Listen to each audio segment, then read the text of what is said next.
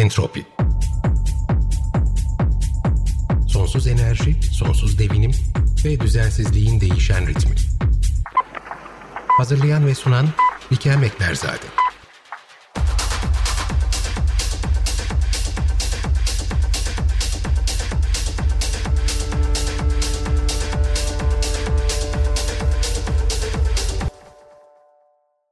Ekosistem parçalanmalarının sistem üzerindeki etkilerini konuşmaya konuğumuz İstanbul Üniversitesi Deniz Bilimleri Enstitüsü'nden doçent doktor Ahsen Yüksek ile birlikte devam ediyoruz.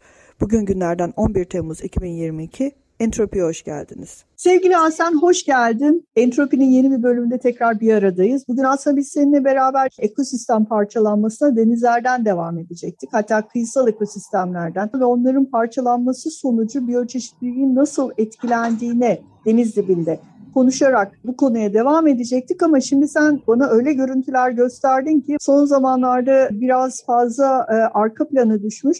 Ama senin gösterdiğin su altı görüntülerinden sonra hiç de öyle yabana atılamayacak, ötelenemeyecek kadar önemli bir konuyu konuşmamız gerektiğine karar verdim. Ben o yüzden formatı biraz değiştiriyorum. Gene ekosistem parçalanmasından konuşacağız ama onu önce sen bize Marmara'da özellikle müsilaj ne durumda? Onu bir toparlarsan çok sevinirim. Benim gördüğüm şeyler gerçekten dehşet vericiydi. Müsilaj aslında bitkiler tarafından üretilen e, bir polisakkarit türü, bir şeker türü diye e, çok basit bir şekilde anlatabiliriz. Denizlerde müsilaj kelimesini biz aslında yanlış kullanıyoruz. Daha çok karasal ortamlarda bunu kullanıyorlar. Neden? Çünkü karasal ortamlarda kontaminasyon az oluyor ve bitkinin ürettiği hücre içi salgı bozulmadan müsilaj dediğimiz o yapıyı koruyor. Ama denizlerde öyle bir şey söz konusu değil. Denizlerde kontaminasyon son derece yüksek. Salgılandığı anda onun üstünde bir sürü yapılar oluyor. Bunlar farklı hayvansal yapılar oluyor, bakteriyel yapılar oluyor, virütük yapılar oluyor veya canlı olmayan askıda partiküler maddeler her şey bunun içine giriyor ve çok büyük bir biz bir yapı görüyoruz. Onun için buna deniz salyası veya deniz müsilajı demek daha doğru olur. Çünkü hala tartıştığımız bir tek benim inatla bunun sadece bitkisel bir e, form olmadığı konusunda da iddiada bulunduğum bir formasyonla gidiyor. O yüzden denizel müsilaj veya deniz salyası demek daha doğru geliyor. Önce bunu söylemek istiyorum. Hasan ee, bir şey sorayım hemen. Şimdi buraya geçmeden önce çok önemli bir şey değindin. Tek bir şey değil, tek bir parçadan, organik e, atıktan bahsetmiyoruz. Birkaç şey bunun üzerine yapışarak aslında bunu büyütüyor ve bu şeye e, organik kirliliğin de daha yoğunlaşmasına sebep oluyor. Doğru mu anladım? Kesinlikle. Bir oluşum oluyor. Bu bitkisel kökenli veya hayvansal kökenli. Çünkü hayvanlar da mukoza üretiyor. Hayvanlarınkine mukoza diyoruz. Bitkilerinkine müsilaj diyoruz. Denizel ortamda bunlar üretiliyor. Bunlar yaşamsal alanlarını korumak için kendilerini tehditte gördükleri zaman veya öldükleri zaman degradasyon sırasında oluşan şeyler. Ve bunlar Bunlar birer mikrohabitat olarak da e, kullanılabiliyor. Hemen yüksek oranda protein ve şeker e, ihtiva ettiklerinden dolayı başka canlılar içinde hem üreme alanı hem beslenme alanı oluyor ve bunlar denizde akıntılarla hareket ettiklerinde bunun üstüne o ortamdaki her şey yapışıyor ve siz bunun yapısını incelediğinizde pek çok plankton türü, fitoplankton, zooplankton dediğim gibi ortamdaki karasal kökenli bir, bir maddenin bir parçasını bile görebilirsiniz. Hatta belki balık... mikroplastikler vesaire de yapışabiliyor bununla. Ha, aslında çok güzel bir konuya da değindiniz. Mikroplastikler. Deniz salyasını aslında o kadar enteresan bir şey ki çok farklı bir konuya giriyoruz. Ee, yani olsun. Entropik ben, olsun bu bölüm biraz. Söyleyince bunu söylemek istiyorum. Çok farklı bir tarafa giriyoruz. Bu deniz salyaları veya deniz müsilajlar, deniz müsilajları çok zarar görmüş ekosistemlerde, büyük zarar görmüş, büyük baskılar görmüş ekosistemlerde oluyor. Biyoçeşitliliğin yıkıldığı ekosistemlerde oluyor ve işte deşarjlar olsun, farklı baskılardan dolayı da kirlenmiş ekosistemlerden oluyor. Bu ortamlarda nanopartiküller, kireticilerden tutun mikroplastiklere kadar çok şey oluyor. Bir araştırma yapmışlar. Özellikle jelimsi canlıların ürettiği, jelimsi canlılar deyince genel olarak deniz anası diyebiliriz ama bunun içinde bir sürü bir sürü canlılar var. Bunların ürettiği mukoza veya jel yapısının içinde e, bunların yüksek oranda ortamdaki nanopartiküler maddeleri tuttuğunu, plastik de olabilir bunlar, partiküler plastikler de olabilir. Bunları to hepsini toplayıp denizin tabanına çökertti. Yani aslında Hani hastalandığımızda ateşimiz yükselince can, e, vücut bir tepki gösteriyor, kendini iyileştirmeye çalışıyor. Deniz de çok büyük yıkıma uğradığında işte bu tür oluşumlarla üstteki fazla e, o ısınmayı da deniz suyu ısınmasını da artıran partiküler maddeyi de tutup aşağıya indiren bir mekanizma geliştirmiş. O kadar muhteşem bir şey ki ondan sonra zaten her salya olayından sonra incelediğinizde deniz suyunda hafif bir düşme görülebilir veya e, bütün balıkçıların söylediği İzmit Körfezi'nde olsun e, Erdek'te olsun balıkçıların söylediği müsilaj sonrası denizde görünürlük çok yükseldi diye. İlk defa mesela İzmit Körfezi'nde 2007 müsilajından sonra denizin dibini biz gördük demişlerdi. Çok enteresan ve e, bunlar yeni yeni yapılan araştırmalarla, laboratuvar araştırmalarıyla ortaya çıkan şeyler. Yani siz e, sürekli deşarjlarla e, Türkiye'deki en fazla atık suyu verdiğimiz bir alıcı ortamdan söz ediyoruz Marmara Denizi'ne. Bununla birlikte azot, fosfat değil mikroplastik, nanopartiküler, kirleticiler bir sürü geliyor. Özellikle metalleri falan da tutuyorlarmış. Metal kirliliğinde falan bunun etkin olduğu söyleniyor. Bunu dibe çökerttiriyorlar. Bu okyanuslar için iyi bir şey. Okyanus bilimciler diyor ki bu aslında çok iyi bir şey. Bu jelimsi yapının oluşup dibe çökmesi besince fakir ortamlarda bol besinin dibe geldiği ve oradaki canlıların oraya gitmesiyle birlikte hemen yok ettikleri bir şey. Bu oradaki besince fakir ortamın zengin besin akışını sağlıyor. E, küresel iklim ısınması için de çok iyi bir şey bu diyorlar. Çünkü yukarıdaki yüksek orandaki karbonu aşağıya indiriyorlar diyor. Deniz tabanına indiriyor ve oradaki canlılar tarafından e, parçalanıp yok ediliyor diyor. Yani bu aslında iyi bir şey ama Marmara için iyi bir şey değil. Biraz önce seninle görüntüleri paylaştığım gibi. Evet. Marmara'da bu o kadar çok oluyor ki biz bunu belki 5 yılda 10 yılda bir görüyoruz. Salya olarak denizin üstündeki beyaz köpük, jel olarak görüyoruz ama özellikle planktonların ürettiği türden olanlar deniz dibinde sürekli sea snow dedikleri o deniz karı dedikleri olay sürekli olan bir şey.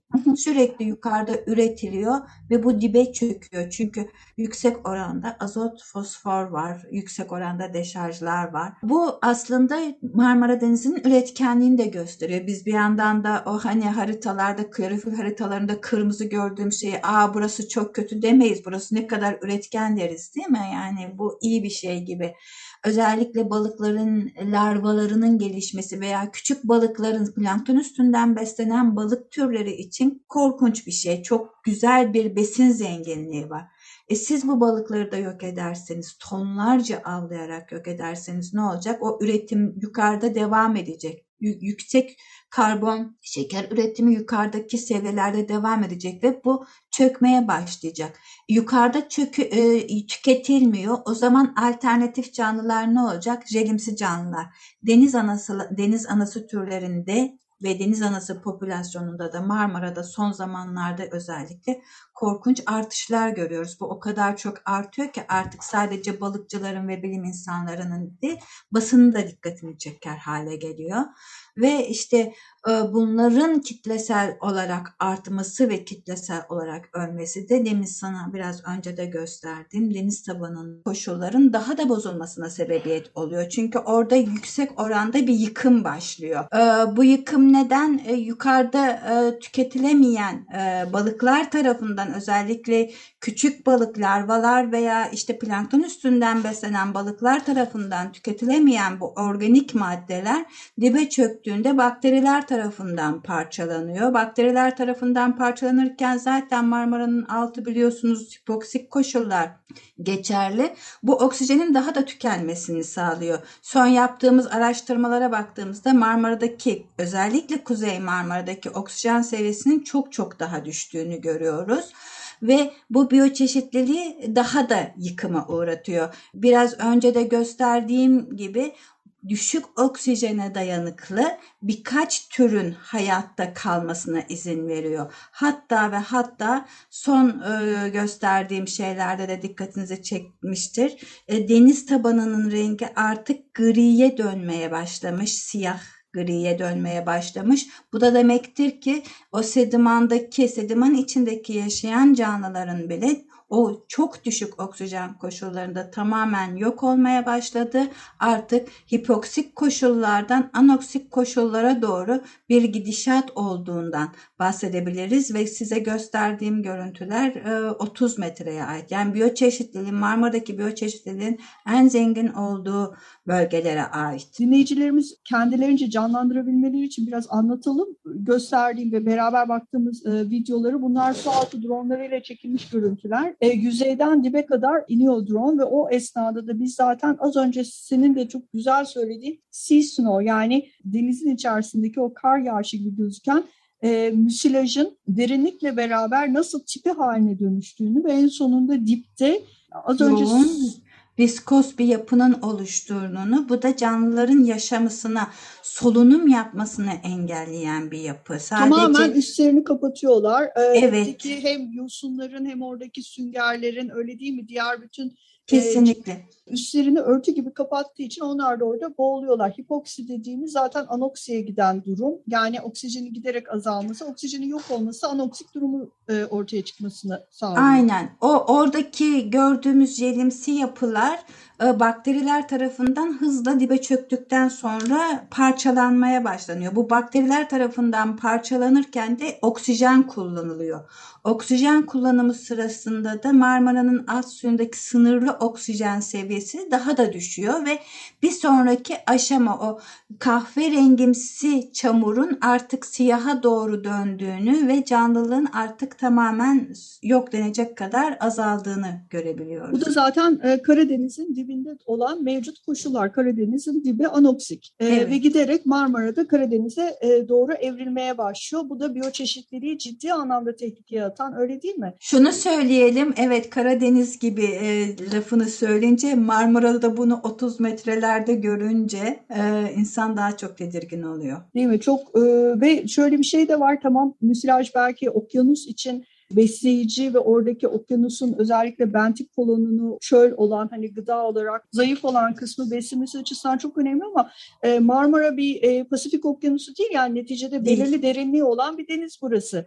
Do, dolayısıyla e, burada e, çökel de e, daha hızlı oluyor ve bentik kolonda aslında bu çok fazla tüketilemeden hemen dibe daha hızlı bir şekilde ve daha fazla miktarda dibe çöküyor öyle değil mi? Evet. Eğer bu üst seviyelerde üretimin olduğu üst seviyelerde tüketilse ki bunu da kimler tüketecek özellikle küçük balıklar tüketecek istavritler gibi hamsiler gibi çaçalar sardalyalar gibi ve onların larvaları e, yoğun e, olarak bu plankton üzerinden besleniyorlar ve sistemi pelajik sistemi dengeye getirecekler.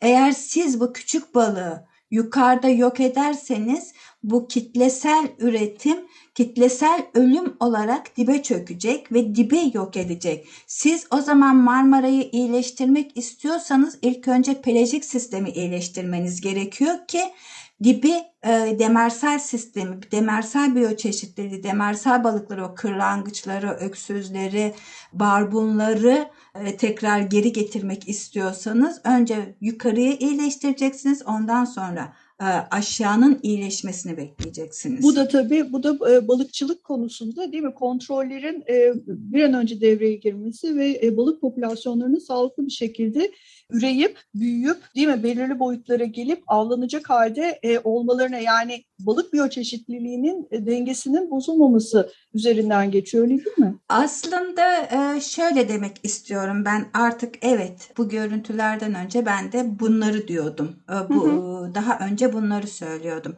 Ama artık öyle bir seviyeye geldi ki Marmara 94'lü yıllarda da Marmara buna benzer bir olay yaşamıştı. O zaman balıkçılarla da çok konuşmuştuk. 2007'de de yaşadığından 2007'den sonra zaten çöküş hızla artmaya başladı.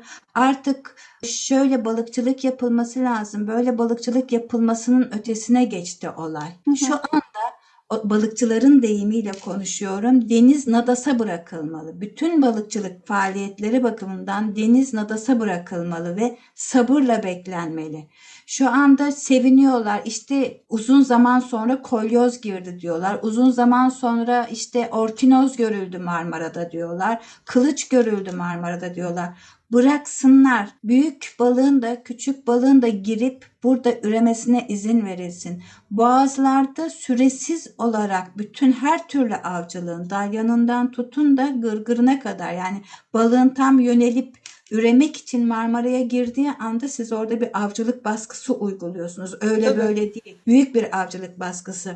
Marmara'ya belirli bir süresi nadasa bırakma tabirini çok güzel kullanıyorlar belirli bir süre her türlü balıkçılık faaliyetinin durdurulup bu bir yılda değil bu ekosistemin iyileşmesi bir süreçtir ve sabırdır. Aa ben bu dönemde balığı de yasakladım hemen Marmara iyileşti hadi girin avlayın avladığınız dememek gerekiyor. Belli bir süre nadasa bırakıp ondan sonra alınacak radikal kararlarla gırgır avcılığının ne, ne kadar işte gırgır teknelerinin boyundan tutun da motor gücüne kadar hangi tür balıkların avlanması gerektiğine kadar, hangi alanlarda avcılığın tamamen yasaklanması gerektiğine kadar oturulup bunların artık konuşulması gereken bir süreçteyiz gerçekten çok ciddi bir tehditle karşı karşıyayız. Yayın öncesi birlikte baktığımız videoları gördüğüm zaman ben dehşete uğradım açıkçası. Çünkü yüzeye bakıldığı zaman insanlar diyor ah ne güzel müsilaj gözükmüyor. Ortadan kalktı deniz temizlendi ama öyle bir şey yok. Çünkü deniz katmanlardan oluşuyor. Üst katmanda müsilajı gözlemlemiyor olabiliriz şu anda. Fakat orta ve dipte gayet yoğunlukla mevcut. Ya bunu aslında program boyunca ben seninle keyifle konuşurum. Çünkü senin çok hakim olduğu ve çok uzun süredir. Benim hatta bildiğim kadarıyla Türkiye'de belki de bunu en uzun izleyen e, akademisyenlerden birisisin Deniz Biyoloğu'sun. E, ama ben seninle e, çok çok hakim olduğun ve tecrübelerin de inanılmaz olduğu bir başka konuya hemen geçmek istiyorum. Biliyorsun bir süredir özellikle karasal ekosistemlerdeki parçalanma sonrasındaki biyoçeşitliliği etkileyen ekosistemlerin sağlığını ve e, devamlılığını e, etkilemesini konuşuyorduk. E, bunları ormanlara, ormanlarda açılan yollar, göl ekosistemlerinin, tatlı su ekosistemlerinin etrafındaki e, doğal ekosistemlerin parçalanması sonrasında bağlantıların kesilmesi sonucu olan tahribat şeklinde konuşuyorduk ee, ve bunun tabii bir sonraki ayağı de, denizel ekosistemler ya da bir başka ayağı denizel ekosistemler ve özellikle kıyılarda e, deniz ekosistemlerinde benzer bir parçalanma sonrası bu ekosistemler nasıl etkileniyor? Misal nedir bu? Özel koruma bölgeleri bir körfez koruma bölgesi olarak ilan ediliyor fakat yanındaki komşu körfezler koruma bölgesi değil tam tersine tahribata çok açık bölgeler olabiliyorlar. Buradaki koruma ne kadar etkili olabiliyor? Bir anlamı oluyor mu? Bunları bir de senden ekosistem parçalanmalarına bir deniz perspektifinden bakan birisi olarak biraz da senden dinlemek istiyorum. Aslında şöyle giriş yapayım. Küçük ölçekli, büyük ölçekli koruma gerekiyorsa mutlaka korumaya öncelik verilmeli diye düşünüyorum. Hani ille bütün alan olarak e, ele almak değil de küçük bir alanda yapılan küçücük bir iş bile deniz size onu geri verebiliyor. Onu söylemek istiyorum. Ama Marmara Denizi'ni bir bütün olarak ele almamız gerekiyor. Çünkü Marmara sistemi evet bizim iç denizimiz diyoruz ama Marmara sistemi Akdeniz ve Karadeniz'i birbirine bağlayan bir boğaz sistemidir. Bir geçiş, Marmara'yı geçiş sistemi öyle değil mi? Geçiş sistemidir. Bunu böyle çeşitliliğinde de görüyoruz fiziksel, kimyasal yapısında da görüyoruz, biyolojik yapısında da görüyoruz ve bizi biz bunu bütün olarak ele almamız gerekiyor. İzmit Körfezi'nin içinde yapılan korumalar e, güzel mi? Çok güzel. Ve e, İzmit Körfezi'nin iç kısmında ötrofikasyonun çok yüksek olduğu, azot fosfat oranlarının çok yüksek olduğu yerde müsilaj gözlenmedi. İnsanların bunu bir düşünmesi gerekir. Üretimin çok yüksek olduğu bir alan ama orada avcılık baskısı yok. Veya Erdek Körfezi. Erdek Körfezi oksijenin çok yüksek olduğu, baskıların hemen hemen en az olduğu, sadece balıkçılık baskısının olduğu bir bölgeyken orada büyük bir yıkım oldu müsilajdan. Bunların hepsini düşünmemiz gerekiyor. Yani bölgesel anlamda veya işte genel anlamda hangi alanları ele alabiliriz? Ee, onun için söylüyorum. Mesela Gökova Körfezi'nde korkunç bir e, balıkçılık baskısı vardı. Sadece biz Azmak tarafında balıkçılığı e, kontrol altına aldırttık. Şu anda 5 e, yıl sonra oradaki tüm balıkçıların çok memnun olduğunu, güzel geri dönüşler alabiliyoruz ve herkes bizim o yaptığımız projeye iyi iyi olarak e, algılayabiliyorlar. Şimdi korumayı oluştururken bir bölgedeki korumayı oluştururken o bölgeyi iyice net tanımamız gerekiyor. Baskılar nelerdir? Oranın coğrafik yapısı nasıldır? Nelerden etkileniyor, nelerden etkilenmiyor? Etrafındaki oluşumlar, oradaki biyoçeşitlilik nedir? Onların hepsini ele alıp ona göre bir plan oluşturmamız gerekiyor. Demin de söylediğimiz gibi Marmara'nın coğrafik konumuna baktığımızda iki farklı sistem arasında bir boğaz sistemi. Siz bunun sadece bir kısmını ayırıp, mercanlarını ayırıp veya işte kıyı ekosistemini ayırıp ele aldığınızda sadece küçük çözümler üretirsiniz. Ama orası önemli bir göç yolu. Sadece ekonomik bakımdan değil. Şu anda Marmara'daki balıkçılığı kontrol altına alın, alamıyorlar. Çünkü önemli bir balıkçılıktan dolayı ekonomik gelir olarak bakıyorlar. Ama Marmara'da müsilaj olduğunda çok daha büyük ekonomik kayıplar oluyor. Çünkü hem balıkçılık duruyor hem de gemi e, taşımacılığı sektörü duruyor. Yani bunları oturup iyi planlamak lazım. Onun yanında sanayinin yüksek olduğu, kıyısında fabrikaların çok yüksek olduğu e, bölgeler var. O bölgelerdeki fabrikaların soğutma sularında problem yaşıyor. Yani tek yönlü değil çok yönlü ele almak gerekiyor. Baskıları ve yapıyı çok iyi değerlendirmek gerekiyor ve baskılara göre de bir koruma planı çıkartmak gerekiyor. Koruma planı olarak sadece balıkçılık ele alınmaması lazım kıyı yapıları, Marmara'nın genel yapısına baktığımızda kıyısının bozulmadığı o kadar az bir alan var ki havzalarına bakmamız gerekiyor. Ee, Marmara'daki gelen havzalara baktığımızda arkasında kocaman ya sanayi oluyor körfezlerin iç kısımlarında olduğu gibi Susurluk'ta olduğu gibi veya büyük tarım arazilerinden gelen kirlilik olduğu gibi Marmara'ya akıyor. Sizin Marmara'da aldığınız önlemler sadece o bölgeyi korumaya yetmiyor karasal ayağını da düşünmek gerekiyor, kıyısal alanını da düşünmek gerekiyor. Balıkçılığı baskısını da oraya balığın çünkü denize girip o oradaki dengenin korunmasına katkısını da korumak gerekiyor.